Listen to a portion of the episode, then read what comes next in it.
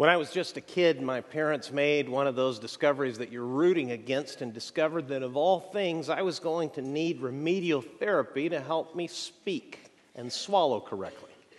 I know that'll come as a surprise to most of you because my mouth seems to work just fine these days, but there was a time when there was all kinds of trouble because of a congenital defect in the way my little mouth was put together, and that led to a whole bunch of rather undignified exercises. There really is no therapy. There is no physical remediation without embarrassing the client, embarrassing the patient, and I went through all of that, probably the worst of which was my mom took a big, long cord with a big button on one end, and I had to hold the button between my lips, and she would tug and see if she could pull it out. The idea was to strengthen all the muscles around my mouth, and you will say, mission accomplished, you did a great job, right? The way the therapist evaluated how my therapy was going was she had something similar, except and she wasn't on the other end of the cord, a little machine was. A gauge that told her just how much pressure I could stand. This thing pulled against my lips until inevitably the button came flying out of my mouth. Like I said, undignified.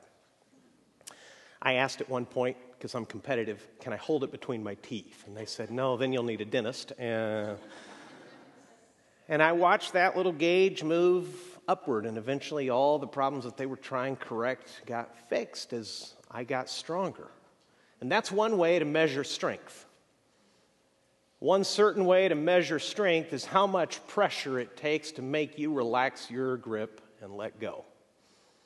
2 years ago, I read the memoirs of a member of our special forces, and he said during the selection process there were several occasions where he thought, based on what they were having him do, this is it, I'm dying now. But here's the money part, he never thought, even then, as he registered what he thought was his own death, he never thought of quitting, which told me I was never designed for the special forces. I mean, I think about quitting all the time in far less dire circumstances. The pressure it takes to make you let go, that's a sure measure of strength. Today in the Bible, in the third chapter of the book of Daniel, we're going to see three young men who we would not know, aside from the brief mention that is made in the beginning of the book of Daniel, put under tremendous pressure. Everything in their lives boiled down to one moment designed to put pressure on them publicly, using very deliberate means to make their will collapse under the pressure of their emperor and king who determined whether they lived or died, and literally bow and worship rather than stand fast in their faith. If you'll open your Bibles in the book of Daniel, I'd like to tell you their story. The book of Daniel is most important because it is a book of prophecy. But before Daniel opens Daniel's writing and mind to visions that help him understand what God was doing in his day, and even now what God is doing and will do in our day, Daniel is a book of narrative.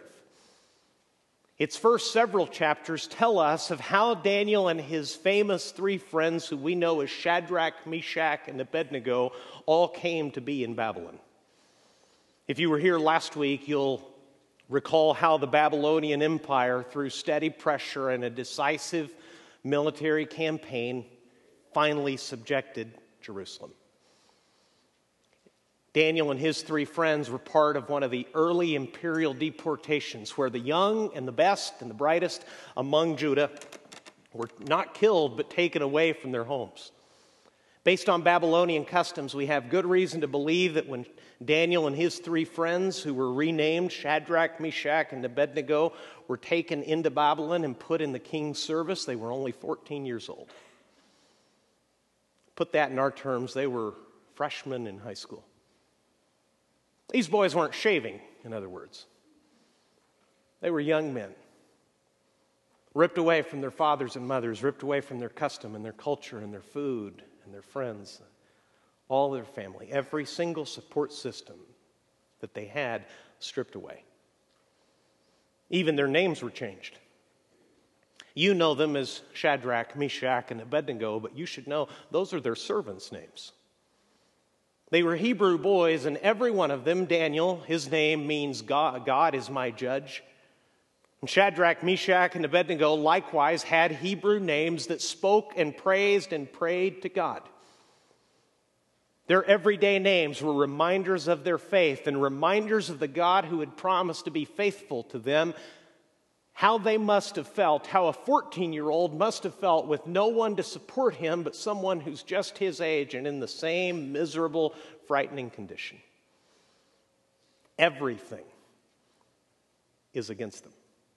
They've been chosen because of their physical appearance and their obvious intelligence. The purpose is, in a 3 years of training, reshape them, remake them from the inside out to make them aware of the science and the art and the literature and the language and everything about this empire in which they find themselves.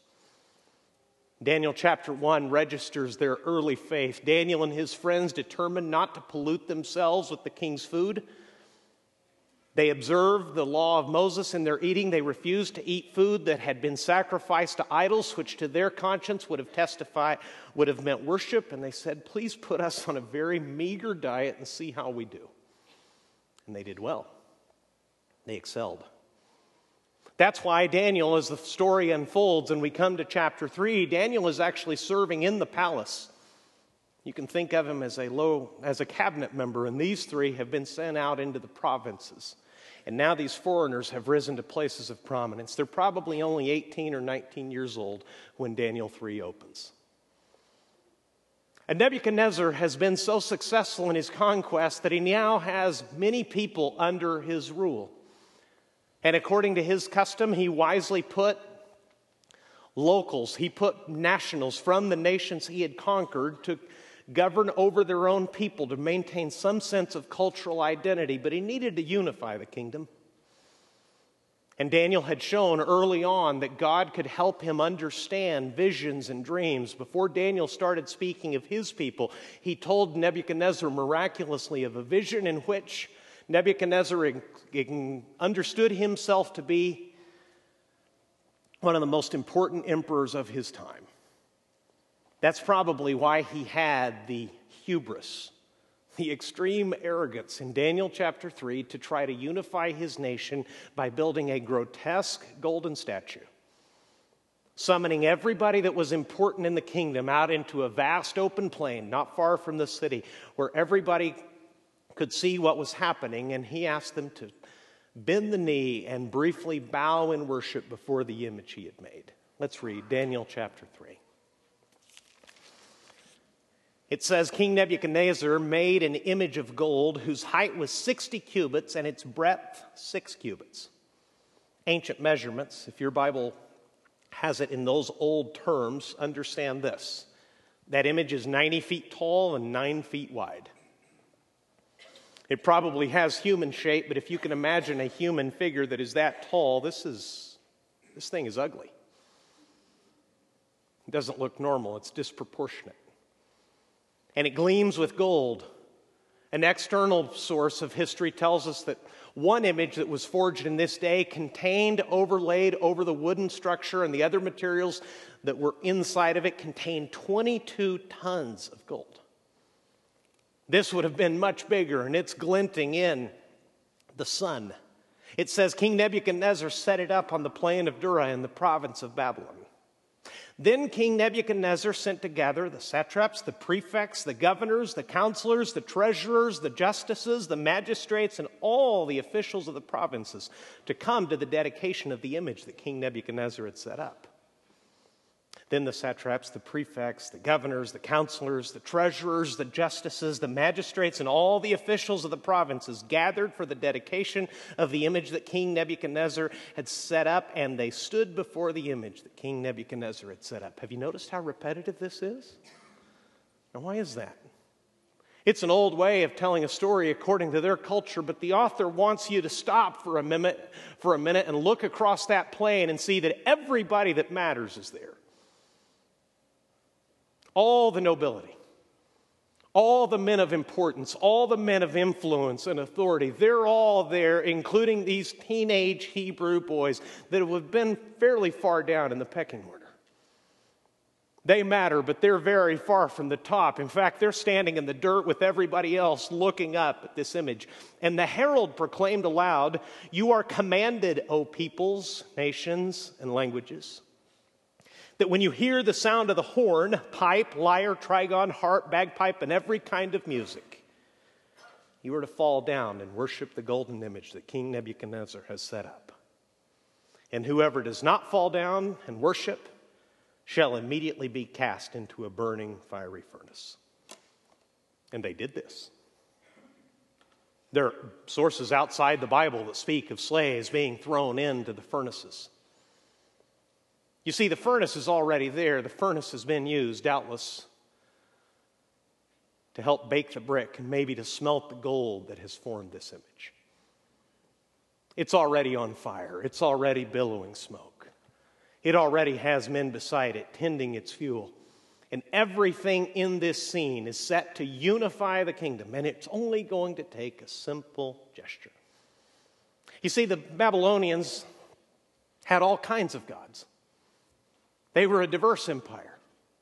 They didn't believe in a single god. They believed in practically any god. All Nebuchadnezzar wanted them to do on this day is to bow to him and his image, his power. To recognize that the gods that other nations had trusted had failed them, and that's why he was in charge, and that's why the image was a reminder of him. Whatever this was, whether it was his image or more likely an image of his own god, it's a very, very stark message.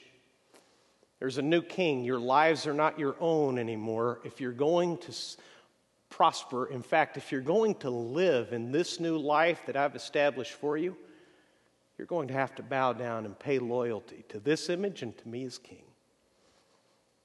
And all it's going to take is a change in your posture. Fall down for a few moments when you hear the music. And the narration goes into great detail about all the instruments that were assembled. In other words, this is the finest orchestra of its day. They've brought every kind of instrument known to the ancient world in their time to bear out on this plain. People who understand crowd psychology will tell you that if you want a group to do what you want, it behooves you to put them in a small space and put them close together. Much easier to think for yourself when you're out in wide open spaces.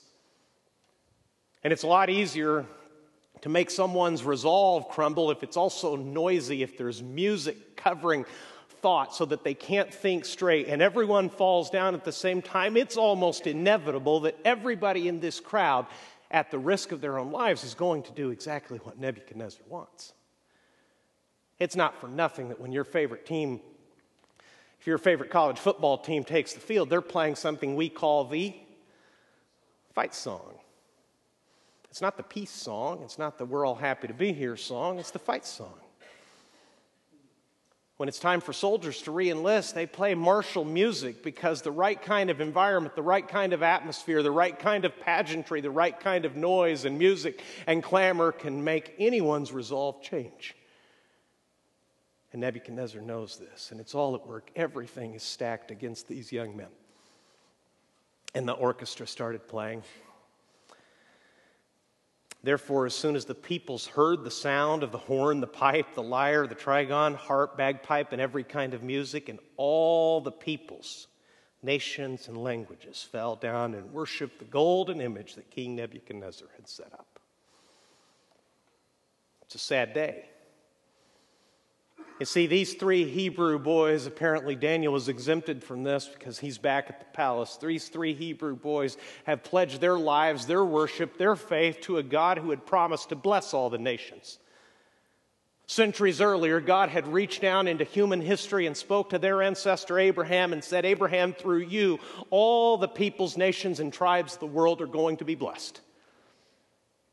And now all the peoples, nations, and tribes are bowing before a grotesque golden image. And the orchestra is blaring in their 19-year-old ears, telling them to do the same or risk the consequences. And I've tried this week, as distant as this story is removed from my time and my culture, I've tried to imagine myself at any age, but especially as a young teenager, standing there in that crowd, listening to that orchestra. I'd like to think that I would have stood up, but I think it's much more likely that I would have found some way to make peace with a quick bow. Maybe cross my fingers and say, God, look at the mess I'm in. You've brought me here. Surely you expect me to survive, to go on, be a witness, right? Lifestyle evangelism. I don't mean it. They're falling down. I'll just put my head down. I'll do just enough. And they won't. Therefore, at that time, certain Chaldeans came forward and maliciously accused the Jews. Sometimes the language really matters. Every time the word Jews appears in the Old Testament, almost every time it has an anti-Semitic freight to it. And this word was translated in my Bible, maliciously accused. It literally means that they chewed the pieces of them.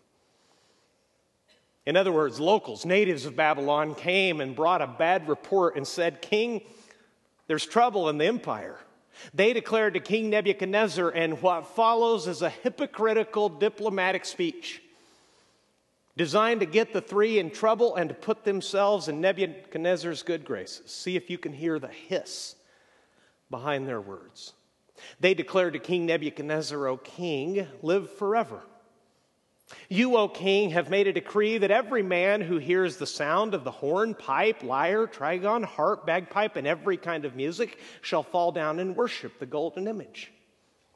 And whoever does not fall down and worship shall be cast into a burning, fiery furnace. There are certain Jews whom you have appointed over the affairs of the province of Babylon, Shadrach, Meshach, and Abednego. These men, O king, pay no attention to you. They do not serve your gods or worship the golden image that you have set up.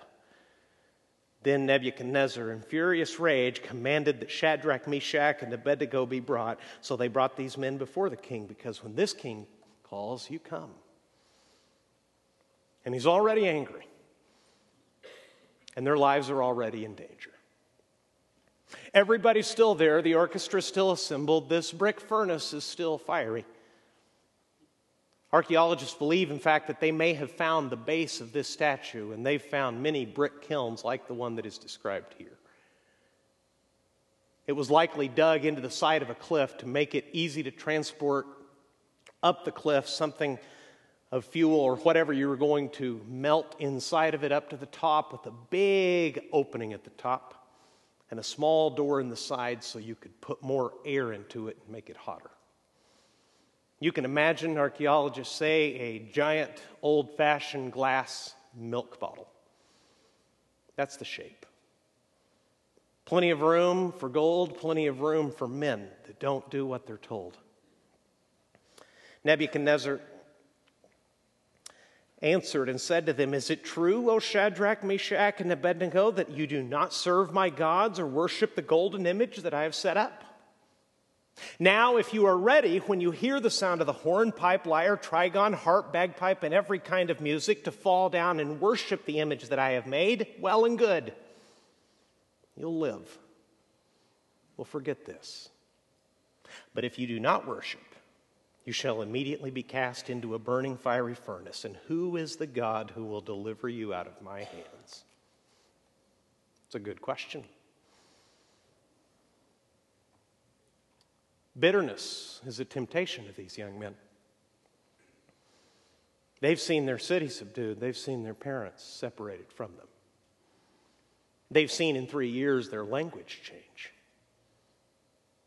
Honestly, not rhetorically, where is the God of Israel now? Has he forgotten the promises that he made? He promised to bless every nation and tribe on earth somehow through our ancestor, our father, Abraham. And here we are, hundreds of miles from home, speaking a foreign language, listening to a man whose tongue we've had to learn for ourselves, whose face is distorted and animalistic. He's so angry because his unquestioned authority for the first time in his kingly life has been challenged. God, where are you in all of this? What I'm trying to tell you is I've seen my heart, my faith fail, and I've seen countless Christians quit over far less. What will they say? What will they do? Shadrach, Meshach, and Abednego answered and said to the king, O Nebuchadnezzar, we have no need to answer you in this matter. And I thought that was a strange response until I had the help of a good scholar who helped me see that the "we have no need to answer" in Hebrew is emphatic. And what they're saying is, King, we don't need to reply. We don't need to defend ourselves. God will do that for us. We're not here because of our own ideas, and we're not here to speak in our own defense. We have someone else to speak for us. If this be so, our God whom we serve is able to deliver us from the burning fiery furnace, and he will deliver us out of your hand, O King. You ready to see faith? Sometimes faith hinges on one phrase. Sometimes faith hinges on a single decision. Here is the heart of faith of these three young men. They said in verse 18, "But if not, be it known to you, O King, that we will not serve your gods or worship the golden image that you have set up." You understand what they're saying? King, we know the true God. We know who's in charge. We know who spoke the universe into existence. We know who we belong to. We believe he can and will rescue us even now from your hands. But if he won't, we still won't bow. That's faith. You see, if you can see God's deliverance in advance, if all the resources are already arrayed for you, if you can see how it's all going to work out, that's confidence, that's joy, but it's not faith. Faith depends on not knowing how it's going to work out, but trusting the one who runs the universe. In other words, what I see in this story is this: faith means standing for God when you see no guarantees. They know what God can do. They believe their scriptures, that God spoke the universe into existence. They believe that the same God who set orderly laws to rule over the universe and to make life on earth not only possible, but very predictable in the universe, can suspend those same laws for a time to keep them safe. And they say, we believe God can do that. We believe God will do that. But if not, please understand this: we're still not going to bow. They're going to stand for God when they see no earthly guarantees. Then Nebuchadnezzar was filled with fury, and the expression of his face was changed. Against Shadrach, Meshach, and Abednego, he ordered the furnace heated 7 times more than it was usually heated. And that's an old way of saying, make it just as hot as it can be. In other words, this took some time. It took some time to haul that much fuel into the furnace. It took some workers to stoke it. They probably put bellows in that opening in the side and pumped furiously. By the time they were done, I'm pretty sure that the very thick adobe it was likely built out of was glowing on the outside, because they've heated it beyond its usefulness. In other words, it is an earthly inferno, and they're watching all this thinking there's nothing on earth we can do to stop from going in there. He ordered some of the mighty men of his army to bind Shadrach, Meshach, and Abednego and to cast them into the burning fiery furnace. Then these men were bound in their cloaks, their tunics, their hats, and their other garments, and they were thrown into the burning fiery furnace. And on an ordinary day in most of human history, this is the end of the story. The faithful are incinerated. And two things fight against you understanding and taking the weight of this story with you to give you strength in your own heart. One is, what follows is an account of the miraculous. This is why so many voices in our culture speak loudly against the very existence of God. If there is a God who speaks the universe into existence, then literally everything else is possible, because he made it and he runs it. He can suspend his own laws anytime he pleases. That's one of the temptations you'll have as a reader of this historical account, even with all the external history telling you that these customs and these times were exactly as the Bible describes. It's right here that you're going to be tempted to step back in skepticism and say, that's a nice story, but it's really just inspirational. It's not historical. The New Testament knows nothing of that attitude. In Hebrews chapter 11, we're told of those who stop the mouths of lions and quench fires because of their faith, looking back to this day, this time. The other thing it is going to pull against your belief in this story is to think for yourself that what this story means is that it always works out. And if you will only trust God, it will always have an earthly happy ending for you. And that's not necessarily so, as I'm going to explain. Because the king's order was urgent and the furnace overheated, the flame of the fire killed those men who took up Shadrach, Meshach, and Abednego. It's a bad thing to be under King Nebuchadnezzar's command. The imperial guard, the strongest men he had, the wind must have shifted because they died first. And apparently with their dying efforts, they push these men through the top of the furnace one at a time, and they fall into the pit of it. And these three men, Shadrach, Meshach, and Abednego, fell bound into the fiery furnace, and that should be the end of it. Then King Nebuchadnezzar was astonished and rose up in haste. He declared to his counselors, "Did we not cast three men bound into the fire?" They answered and said to the king, "True, O king." He answered and said, "But I see four men unbound walking in the midst of the fire, and they are not hurt, and the appearance of the fourth is like a son of the gods." Then Nebuchadnezzar came near to the door of the burning fiery furnace, and he declared, "Shadrach, Meshach, and Abednego, servants of the Most High God, come out and come here." Then Shadrach, Meshach, and Abednego came out from the fire. And the satraps, the prefects, the governors, the king's counselors gathered together and saw that the fire had not had any power over the bodies of these men. The hair of their heads was not singed, their cloaks were not burned, and no smell of fire had come upon them. Do you see the irony in this story? The only men that died were the king's soldiers, and the only thing that burned were the king's robes. These three, because of the presence of a fourth, walked out as calmly as they had. It must have been an absolutely horrifying moment for all the assembled nobility. This would be terrifying. When you throw human beings into raging infernos, the next thing that follows is their death, their incineration. Nebuchadnezzar understands what is happening here. He understands the depth and the reality of their faith. Nebuchadnezzar answered and said, "Blessed be the God of Shadrach, Meshach, and Abednego, who has sent his angel and delivered his servants who trusted in him." There's faith. They set aside the king's command and yielded up their bodies rather than serve and worship any god except their own God. He gets it. He understood the point of their decision. They have trusted God, though there was no guarantee that their life would work out. They had no guarantee of rescue, and they said, if not, he can rescue us. We believe he will rescue us, but if not, we still won't bow. That's faith, and it's rare, and that's why this story is in Scripture. Nebuchadnezzar is unchanged in his harshness, though. Check this out. "Therefore, I make a decree. Any people, nation, or language that speaks anything against the God of Shadrach, Meshach, and Abednego," look at the penalty now, "shall be torn limb from limb and their houses laid in ruins, for there is no other God who is able to rescue in this way." Then the king promoted Shadrach, Meshach, and Abednego in the province of Babylon. Same brutal, bloodthirsty man, but now he says, first it was, if you don't worship my image, you'll die. Now it says, I've seen a God so great that if anybody insults him, will tear you apart physically and lay your house in the dust.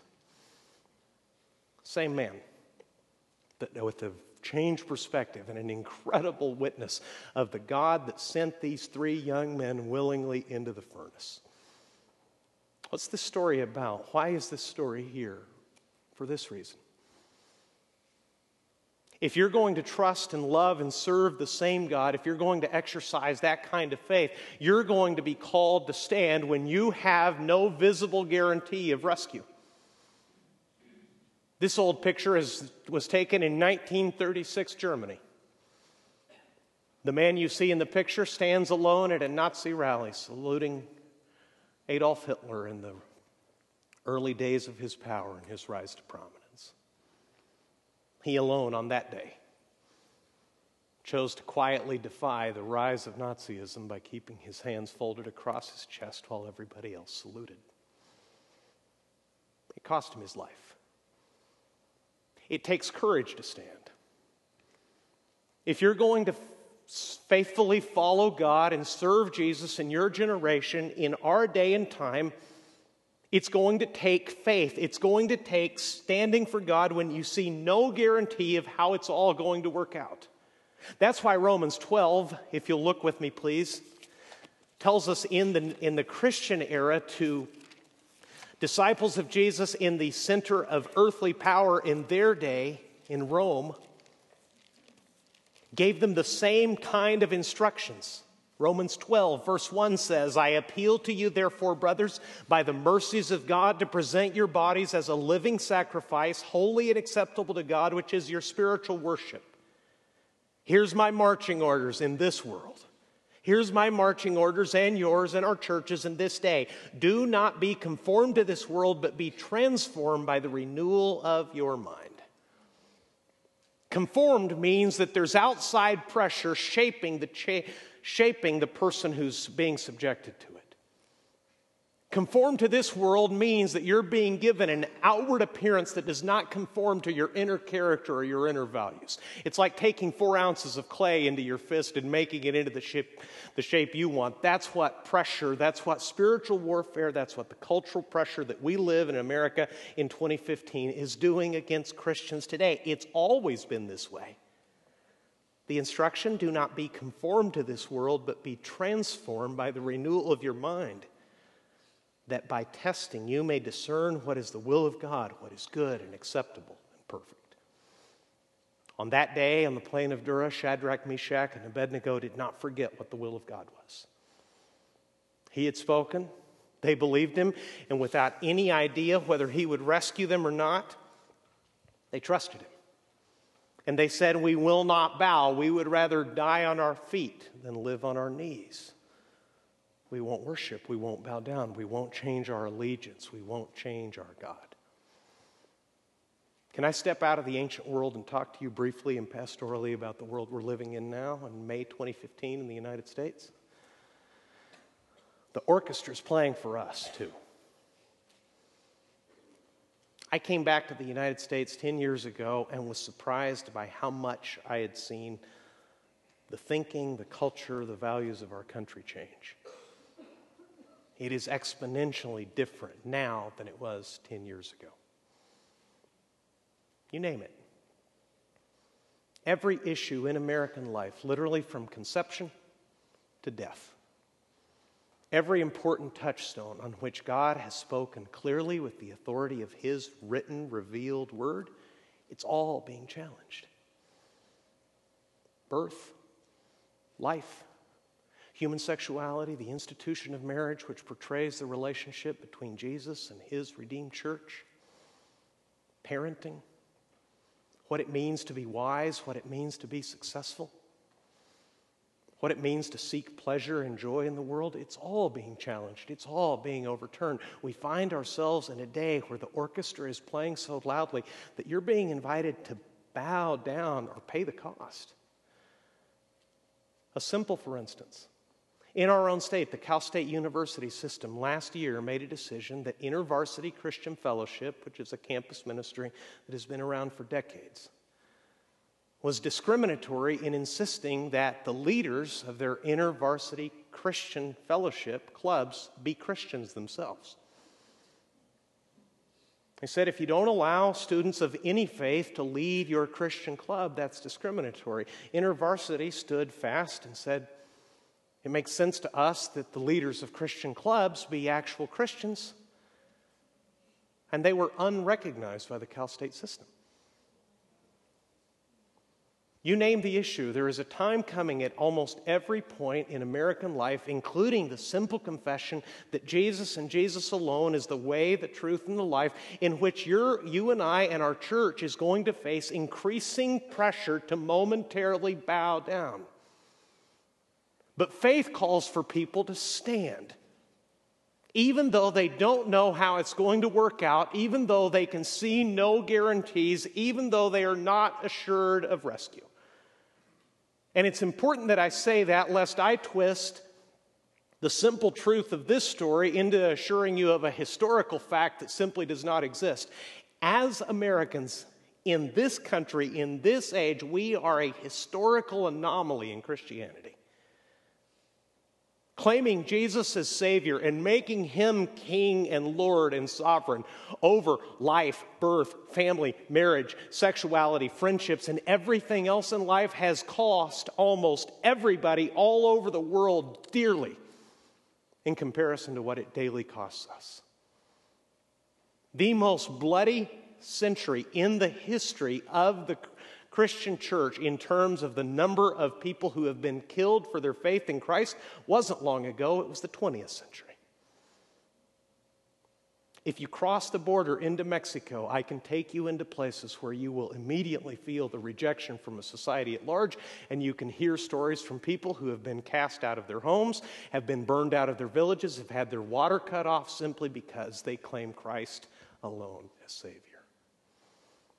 In China and North Africa and Cuba, in Iraq and Afghanistan, all across Central Asia, everywhere in the world. And this is the way it's always been in all of history. Jesus calls people to follow Him and live forever, and there is no assurance of earthly rescue. This story is notable in the Bible because in this day, God chose to step into human history and do something that, frankly, He always can do but rarely actually does.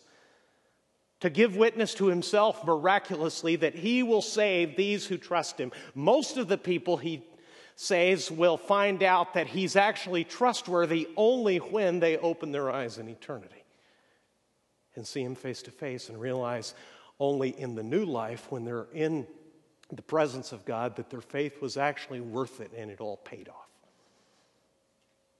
What am I telling you? I think in the next few years, if you stand on the clear, authoritative teaching of Scripture, which has been historically understood by believers in every culture and every nation where the gospel has been preached in the coming years, and maybe not long, you're going to be branded all kinds of ugly things. And you'll find yourself transformed into a bigot and a hater. And the orchestra is going to play loudly for us. And the question will be whether we stand. There was a fourth man in the furnace. The Bible doesn't tell us who he is. Based on the other appearances of God in the Bible and the history of Israel, it seems pretty likely, in fact, I believe myself, that this is a vision of the pre-incarnate Christ. And he was making a promise that God had made Isaiah literally practically true for these men. In Isaiah 43, God had said, "Now thus says the Lord, He who created you, O Jacob, He who formed you, O Israel. Fear not, for I have redeemed you. I have called you by name. You are mine. When you pass through the waters, I will be with you. When you go through the rivers, they shall not overwhelm you. And when you walk through the fire, you shall not be burned, and the flame shall not consume you." For three men on one afternoon, their faith was tested and found true. Their resolve stood fast, and that became a literal, actual reality in their lives. It may not be for us. There are countless Christians across America, across the world, and this is the way it has always been, who give generously with no expectation, for instance, of a tax deduction, because those laws have never been on the books. In fact, in some places I could take you in Mexico, it's not an official rule, but a lot of people pay extra fees and extra taxes to people who come to their door, charging them because they won't join in local customs and local celebrations. The orchestra's playing, folks. The orchestra's not going home. It's only going to play louder. And in your workplace and in your friendships, in the bosom of your own family, in the way you talk about your faith, and the times you choose with God's wisdom to be quiet or to speak up, what the orchestra is always going to be inviting you to do is to momentarily bow. To pay a little respect to a different God. My invitation to you is that we take the simple truth of this story and a God who rescues and a God who is powerful, and whether He rescues on earth or not, who deserves our wholehearted worship, and that we stand for God, we stand on truth, we stand with Jesus, even if we see no guarantee. Would you pray with me, please? I wonder how the culture and the pressure spiritually and culturally has been pushing back on you. I wonder how you're being conformed. I know the pressure points for me. Could I invite you to think of the ones that are pushing back against you and to take those to God and say, God, I won't bow to anyone but you. I'll be loving and gracious and respectful. I'll honor the authorities that you have established over me, but I won't bow down. I won't yield your authority to anyone on earth. I'll keep my heart, my behavior, my thinking, my choices. I'll keep them for you. And as you have that moment with the Lord, I wonder as you make a fresh resolve to stand, even with no guarantee of rescue, as I pray aloud, if it's the decision of your heart, and there's no group pressure here, there's no group psychology experiment, that you would speak to your God and say, yes, Lord, I believe you. I'll stand with you. And as you tell him about that, you'd stand and join me as I continue praying aloud. Listen, there is no king. There is no royal. There is no sovereign but Jesus. All other rulers are all over authorities. They're only temporary. You can safely put your faith in him. He was the only one to die on the cross. He was the only one to take his life back, to give you the assurance of eternal life with him. If you haven't trusted him, do so today and stand with him and stand for him for the rest of your life, even if you still have no guarantee on this earth. He will not fail you. Father, as we consider the pressure that is coming against us, and we resolve, Lord, to make our own stand, would you strengthen resolve? Would you strengthen confidence in your word? Would you bless, Lord, and give us the resolve never to bow, never to worship anyone but you, to esteem no earthly advantage, no earthly protection more than we esteem our loyalty and obedience to you. As we, Lord, conclude this service, we give this offering to you. This in itself is an expression of faith. There's no earthly guarantee, Lord. There's no assurance that our obedience on earth, Lord, will be completely satisfactory until we see you face to face in heaven. Give us resolve, Lord, and strengthen this congregation that when you speak, we listen, we obey, and we stand. In Jesus' name, amen.